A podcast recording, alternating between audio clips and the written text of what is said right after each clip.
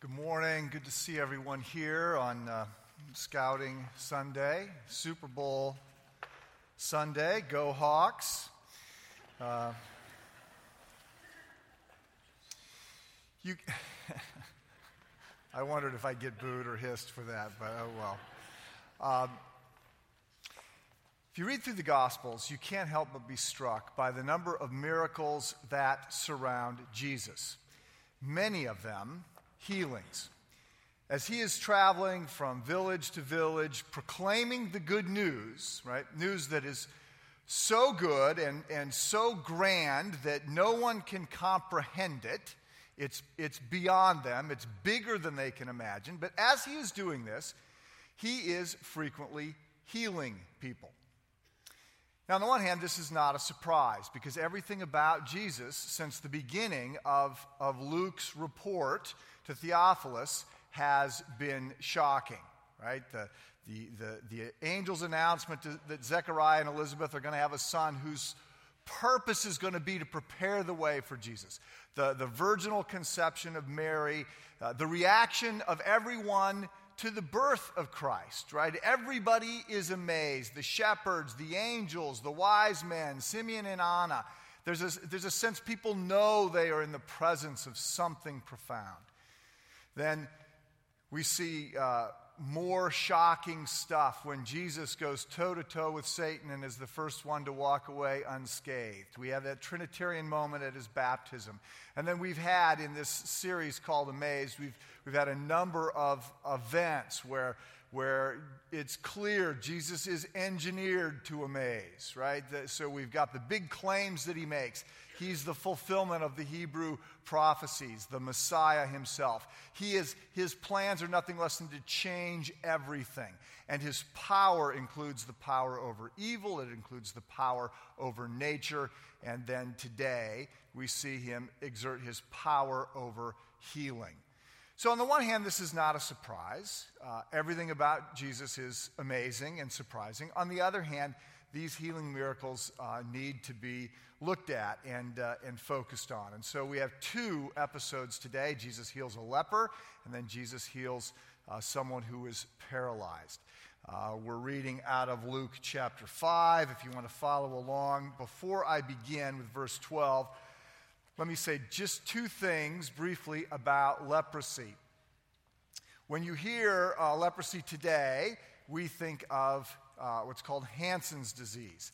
The, the term as it's used in Scripture is, is more uh, generic than that. It covers a whole range of, of sort of skin disorders and diseases, some of which were contagious, some of which were not. But the, but the big issue about leprosy was not the physical hardship that it was going to bring, it was the fact that you were going to be completely cut off. You were going to be devastated socially, and economically, uh, and, and even to some extent spiritually. The, the leprosy was sort of singled out in the minds of the Jews as a, a direct punishment of God. In Numbers chapter 12, we see that Miriam, Moses' sister, was cursed by God for her attitude, and she gets leprosy. Uh, additionally, King Uzziah, 2 Chronicles 29, is cursed because of his arrogance and pride, and God gives him leprosy.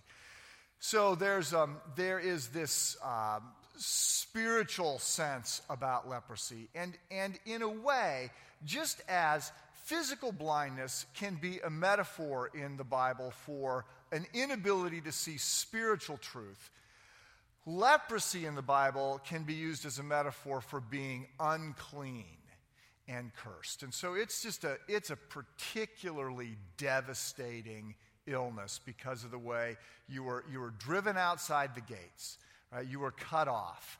You, you cannot come in. When you come in the city gates, you have to announce that, you, that you're there. You, you, you say, unclean, unclean, so that no one will accidentally bump into you. You can't, you, you know, no one's going to hug you, no one's going to shake your hand. Everything you touch is going to be burned and, and you can't hold a job. I mean, you are just cut off. It is devastating.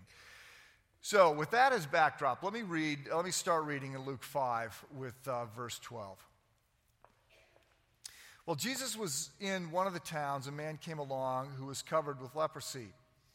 When he saw Jesus, he fell with his face to the ground and begged him, Lord, if you are willing, you can make me clean.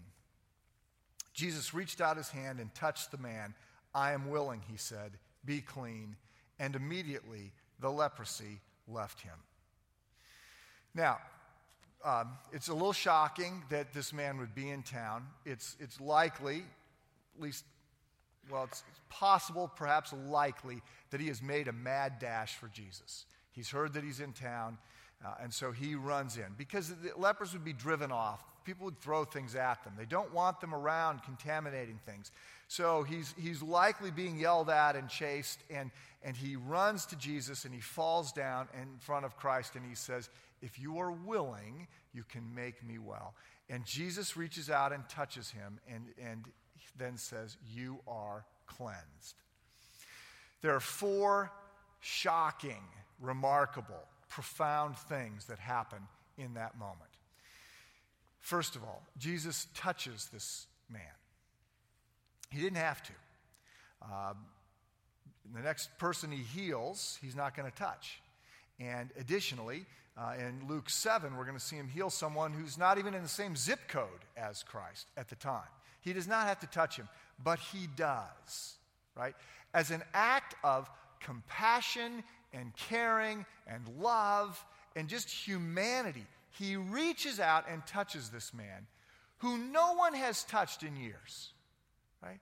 No one has gotten close to him. It's almost a given that this man is, is poor, he, he is disfigured, he, is, he probably smells bad. No one wants to get close to him, and Jesus reaches out and he touches this leper. And, and it is a, it, it, it's a profound moment.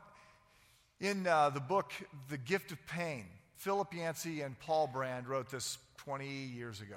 Paul Brand was a miss- missionary surgeon in India, and he focused exclu- pretty exclusively on lepers.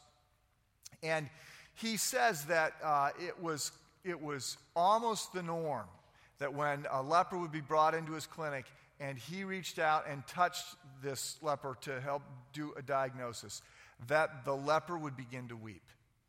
And he said it's not because of pain. I mean, leprosy is actually, uh, it's not contagious, and it, it, it, your nerves die, and so there's no pain there. And that's part of the reason that everything starts to have problems because you don't realize when you burn your hand, you don't realize when you're walking on your foot wrong and you break it. You don't realize these things are going wrong because you can't feel anything.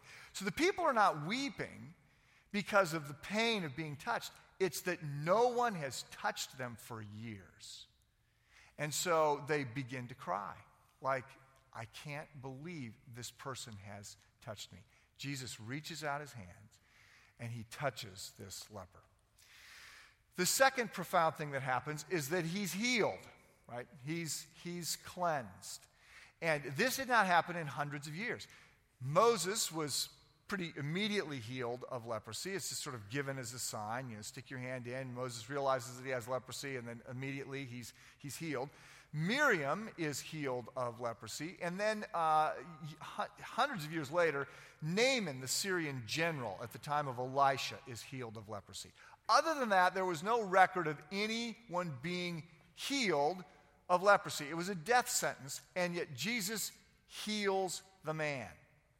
Right? He, he heals him instantly, and he says, You are cleansed, and the man is clean. Now, this is, uh, and this is, this is what's behind the healing miracles of Jesus. It, it's like a neon sign over his head begins to flash, right? Pay attention to this person. He's not a normal person, he's more than a man. He has powers no one else has. It's, it's as if Christ's business card says, you know, Jesus Christ, uh, healer, and it, it is designed to get people's attention. So the first thing that happens is that he touches him. The second thing that happens in that instant is that he's healed and, and attention is drawn to Christ. The third thing that happens, that, that may be the most profound thing that happens, although you just don't see it initially, is in this moment, Jesus is turning religion on its head. right? He is doing something that is completely, how can this happen? Right? He is touching a leper, and as opposed to pulling his hand back and going, oops, now I'm contaminated, he says to the man, in essence, I have infected you with righteousness. You are cleansed. He doesn't say you're healed. It's a bigger claim than that. You are cleansed. You are now fit for the presence of God. And, and, nothing has taken place at the temple, right? There have been no sacrifices. None of that is taken. This is all happening when Jesus touches him. And think about, I mean, this just upends all of the, the whole sort of um, structure of, of the Jewish culture about being defiled and what is clean and what is ritually and ceremonial, ceremonially clean. I mean, it's, it's the way it works, right? If, if someone's been uh, wrestling in the mud and you haven't been, and, and you embrace, your clean doesn't get on them, right? Their mud gets on you. You, you get dirty. Now you're both dirty. That's the way it works. But this time, it's very different. Jesus is not infected with leprosy by this man. He infects him with righteousness. He over he overpowers religion. Right? He just says the whole ceremonially, ritually pure kind of thing is gone. I now provide clean in a way that no one else can. I said there were four things. Those three are the most profound, but we can't miss the fourth thing that happens, and that is, is noted in verse 14. After he cleaned him, after he cleansed him, immediately the leprosy left him. Then Jesus ordered him, Don't tell anyone, but go show yourself to the priest and offer the sacrifices that Moses commanded you for your cleansing as a testimony to them. Okay? So, what Jesus is doing here very subtly, but also very clearly, is he is sending a message to the religious establishment that things are changing. So he, he directs this man to go, and this is what needed to happen. This is the law according to Moses. You need to go to, the, go to Jerusalem, offer a sacrifice, talk to the priest, tell him you had leprosy, you've now been healed you're here for him to declare that you're healed, right? Do this as a testimony to them. So Jesus knows that when this happens, right, word is going to spread everywhere. No one's been healed of leprosy. Now suddenly someone has. Word will spread. And indeed, we see that it does when we look to the next uh, healing that takes place, and I'm now on verse 17. It says, One day Jesus was teaching, and Pharisees and teachers of the law were sitting there. They had come from every village of Galilee and from Judea and Jerusalem. Okay, so obviously, here come the religious leaders. They've been. So, this young, unschooled upstart out of Nazareth who's getting the big crowds, he apparently has healed a leper. We, we can't not pay attention to this. Who is he? What's going on? And so it says, uh, you know, he's teaching. The Pharisees and teachers of the law were sitting there. They had come from every village of Galilee and from Judea and Jerusalem. And the power of the Lord was with Jesus to heal the sick. So men came carrying a paralyzed man on a mat, and they tried to take him into the house to lay him before Jesus. When they could not find a way to do this because of the crowds, okay, so we'll just note word is out everywhere, right? The crowds are even bigger. The, you know, social media has been engaged, the bloggers, the tweeters, everyone is, it's all about Jesus and what's going on. And so now the crowds are uh, unmanageable. They can't get close to Jesus.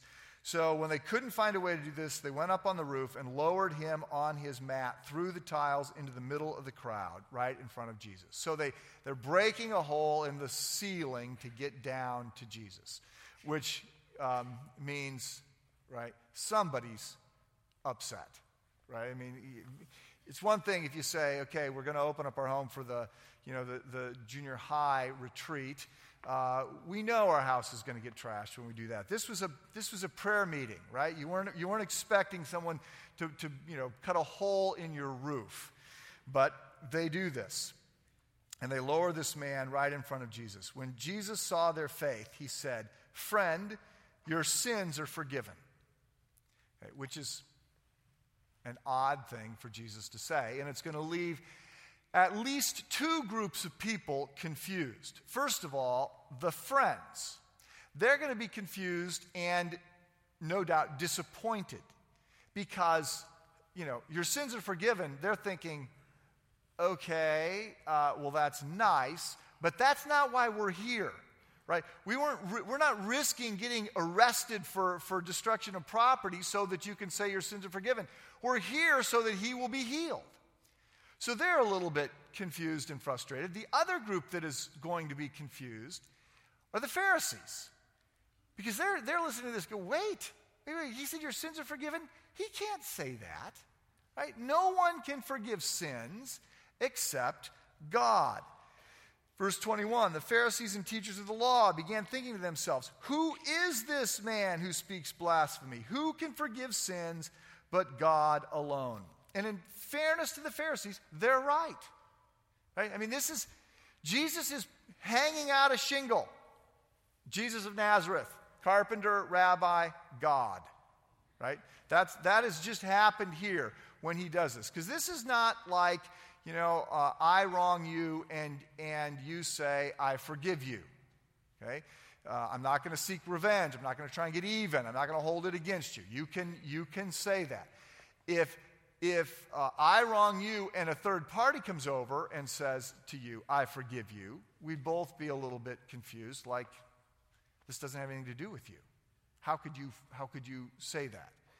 But it's not just that Jesus is saying, I forgive you. He says, Your sins are forgiven. Right? In other words, all sin that's committed is, is an offense against me because I am the creator. The law is mine, right? Anyone you offend ultimately was made in, in my image. And I am, I am the one who has been wronged here. this is a, this is a profound, shocking, big, bold statement that Jesus has made. So the Pharisees are, are upset. Who can forgive sins but God alone? Verse 22 Jesus knew what they were thinking and asked, Why are you thinking these things in your heart? Which is easier to say? And now he gives them a riddle. Which is easier to say? Um, your sins are forgiven, or get up and walk. Now, he's aware that they would think, well, the easier one to say is, your sins are forgiven because there's no way that that has to be verified. Your sins are forgiven. You say it, how can you tell whether the sins have been forgiven or not? But on the other hand, if you say, rise and walk, well, now you, I mean, that you can tell. That's the harder thing to say. So Jesus realizes that that's what they're thinking. But in fact, that's not true. It's much easier for Jesus to say, rise and walk, than it is, your sins are forgiven. Right? He's, he's got the power to heal, right? I mean, everything that's been created has been created through him. Restoring things to the way they're supposed to be is, is not something that requires his suffering and death. In order for this man to be forgiven, Christ has to bear his sins himself and suffer and die for that man. So it's, there, there's a riddle that's unfolding here, and he realizes that, that they don't get it. It's gone over their head. And so he then says, But I want you to know that the Son of Man has authority on earth to forgive sins. Son of Man, by the way, is the way Jesus will frequently refer to himself. It is a, it is a big, bold claim to power It comes out of Daniel, And, uh, but most people don't get it. So m- most people do not understand what the reference that he's making here. So it sort of serves his purposes well uh, to go by that, by that statement. But the religious leaders are likely going to get it. He says, I want you to know that the Son of Man has authority on earth to forgive sins. So he said to the paralyzed man, I tell you, get up, take your mat, and go home. Immediately he stood up in front of them, took what he had been lying on, and went home praising God. Everyone was amazed and gave praise to God. They were filled with awe and said, We have seen remarkable things today. So see, see what, let's be sure we see what's happening here. Jesus is focusing on the bigger issue, but, but most people don't, don't get that. Right? They don't understand that, that what the leper ultimately needs is not to be cured of leprosy, he needs to be cleansed. And what the, the, the paralyzed man ultimately needs is not to be able to, to walk, he needs to be forgiven of his sins. The, people aren't understanding that. Jesus is, is there to do something far bigger and more significant than what they're asking for, what they're looking for. And it's not, again, because the spiritual is more important than the physical. That's, that's not the message here. That's not a biblical thought. It's that the eternal is more important than the temporal. And what Christ is offering is reconciliation to God. And that is of far greater value than physical healing. There's often a difference between what we think we need and what we ultimately need. And uh, we need to be aware that here Jesus is focused on what we ultimately need. Last week, I, I read a, a provocative statement. It said, God doesn't give us an overwhelming proof of his existence, God gives us an overwhelming person. And I would say, in Christ, there is an overwhelming person, right? He is amazing in everything that he does. He is amazing in how he is navigating and, and addressing the ultimate needs that people have. And what we need to understand about the healing ministry of Jesus is that it was not ultimately about healing people, because all those people that he touches, all those people that he heals, are going to die. Right? I mean, no, no he's going to raise Lazarus from the dead. Lazarus has died right? It's, it's not about the physical healing. He can't help but, but provide relief and care uh, to the people who are around him. But it's not about that. It's about something far bigger than that. And the healing miracles are designed in order to point us to Christ. He has the power to heal, He has power over nature, He has power over evil, He has power over death. Who has this? Only God. He has power to forgive sin. He's the fulfillment of the prophecies. He claims to be the Messiah. He claims to be sent to, change, to change everything to make it right. Who, who has that assignment? It's God. So the, the, the focus here on the healing ministry of Jesus is to point back to Jesus and to advertise who he is. Now, there's something else that happens here in the miracles of Christ, and it's, it's worth noting them. And that is that, that uh, the miracles that Jesus performs also point not just to him, but they point to the way things should be. Now, go with me here for a second because um, in order to, in order to make this point, I have to con- compare Jesus to the other people who have unbelievable power. Who else has unbelievable powers like Jesus? Well, nobody in real life, but in legends, we have people like Merlin and the genie in Aladdin's lamp, and we have superheroes like you know all the Marvel comic characters, Superman and others. When these people are occasionally asked to prove their power, right, to prove who they are, to demonstrate that they're better than everyone else, they usually give some display of raw power, right? I'll, I'll lift this bridge. I'll, uh, I'll, I'll use my x ray vision and melt that mountain, right? I mean, it, it's, it's a little bit shallow. Remember the, the, the song, brilliant song. Robin Williams is the, is the genie in the Disney movie Aladdin. And he sings that song, You've never had a friend like me. Can your friends do this? Can they do that?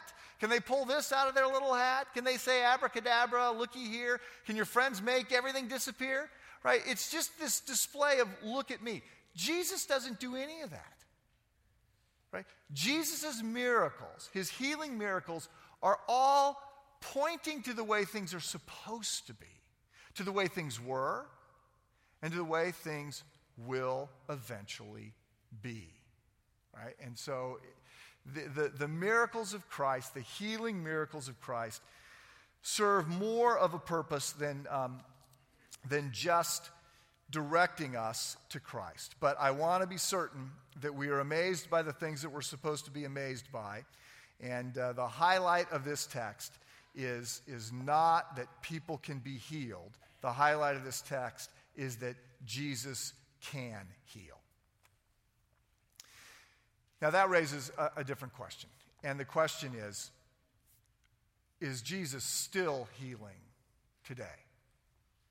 Okay, Mike, I get that, that the, the reason for these miracles in the New Testament is because we're supposed to be amazed by Jesus. I'm amazed by Jesus. Um, what I want to know is can I be healed by Jesus? Is Jesus still healing people today? Well, let me say a few things uh, about that as we prepare to come to this uh, table. Uh, yes, I believe that Jesus is still healing people today. For starters, let's just acknowledge that uh, we're broken in all manner of ways physically, emotionally, spiritually, relationally, right? We're, we're profoundly broken. And clearly, God is in the business of healing people spiritually and emotionally. Right? A little while ago, I uh, was reminded of uh, a friend of mine was asked to pray for somebody. And he, he went and he prayed, and two weeks later, he got a phone call from the wife, and, he, and this guy's wife says, I want to thank you for praying for my husband. He was healed. And my friend said, Oh my goodness, right? Like, I've, I mean, I've prayed for people, and what we generally see but can't prove is that their life is extended, right? But, but he goes, I've never had anybody say, healed. He was, he was healed. He goes, that's incredible. I want to talk to him. He goes, I don't think I've ever had anybody healed like that before. And she goes, Well, no, he's, he, he died. And he's like, Okay, but you're saying he's healed. And she said, You prayed for him and he changed. He has been so angry and so bitter and so mean for so long. And, and he was just a profoundly different man right away. And he was loving and joyful. And our family was able to reconcile. And these last two weeks have been so wonderful that he was changed in ways that mean everything to us. So, yes, God is clearly healing. Well, then the question becomes but okay, well, that's sort of easy. Is he healing people physically? Well, let's be very clear that there are not healers like Jesus.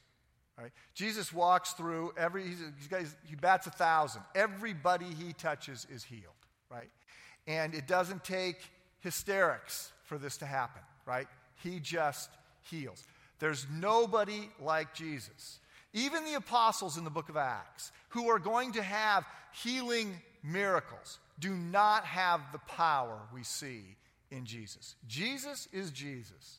So there are not healers today that can walk through and empty the wing of a hospital. Right? Uh, additionally, we need to uh, we need to acknowledge that 99% of the healing that we see happening today is happening through the medical community, is happening through, through the, the great gifts that come our way through doctors and nurses and surgeons and therapists and, and all kinds of people who are involved. God has given us an orderly world. We can figure things out. Many people have figured things out. And so we, we need to be thankful to God and to the many people who care for us. There are lots of healings that are taking place today. are there medical miracle healings taking place? Well, as I said, I think that what we see generally is an extension of life. And I think that that's what I'm seeing right now going on with my dad. As I shared uh, late this summer, he was diagnosed with an acute form of uh, cancer. He was told that he had five, maybe six weeks to live. I'm going to visit him this next weekend, right? Six months later, he's soldiering on. He can't do, he, he does his age and push ups every day.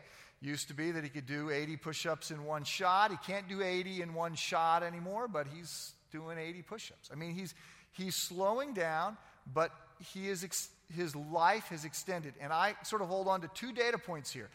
I have all these people saying to me, uh, Mike, we're praying for your dad. Mike, how's your dad? Praying for your dad. You haven't talked about your dad. Want to know whether we pray for your dad. I hear that a lot. And I have conversations with the, the doctor, the hematologist, who, since the first diagnosis, has been consistently amazed by the blood work and keeps saying, these kinds of things don't happen very often. It's a very rare thing that, that is happening. I'm embarrassed that I told you your dad was going to die in five or six weeks, and here he's just, he keeps marshaling on. So, is this a medical miracle? I, I don't. I don't know. I'm not qualified to say that. I would say it sure looks to me like God has graciously extended his life. And I know that God has profoundly changed him spiritually. And he's so much different than the guy that uh, we grew up with, right? And his response to this has been look, it's, it's all good. There's no bad ending for me, right? If, if, I, if I die, as he will, as I will, as you will, right? It's going to happen. This world is broken. We're told in 1 Corinthians 15 that death will eventually be destroyed. It's been defeated, but it's not yet been destroyed. It will be destroyed. When that happens, right, then no more death. But that's not the world we live in. My dad will die, and he says, when I die, that's, I go to be with God. And, and if I live on now, I, there's people that I love and things that I can do. So if I'm good either way. My dad has been profoundly spiritually transformed. So, uh, can we expect those things to happen? Well, I, I don't, I don't know. Uh, it's not my experience that we see miracles happening very often. But here's what we can do. And here's what we do do we pray for those things to happen. James 5 Is anyone of you in trouble? He should pray. Is anyone happy? Let him sing songs of praise. Is any one of you sick? He should care for the he should call the elders of the church to pray over him and anoint him with oil in the name of the Lord. And that's what we do. Last night I went to the hospital after the service. We had a couple elders downtown in Chicago praying for a young woman. We pray. And we pray just like the leper said to Jesus, "If it is your will, I can be cured. But your will be done." And so we come to God and we lay this in front of Him. Uh, pray. And this Thursday, to that end, we will have a time of dedicated for prayer, healing prayer, this Thursday night, 7 o'clock, here in the sanctuary. And we set our needs in front of God for Him to respond however He sees fit. Let's not miss the bigger point. The miracles of Jesus, the healing miracles of Jesus, are designed to point to Jesus. Be amazed by Jesus. And now we come to this table, and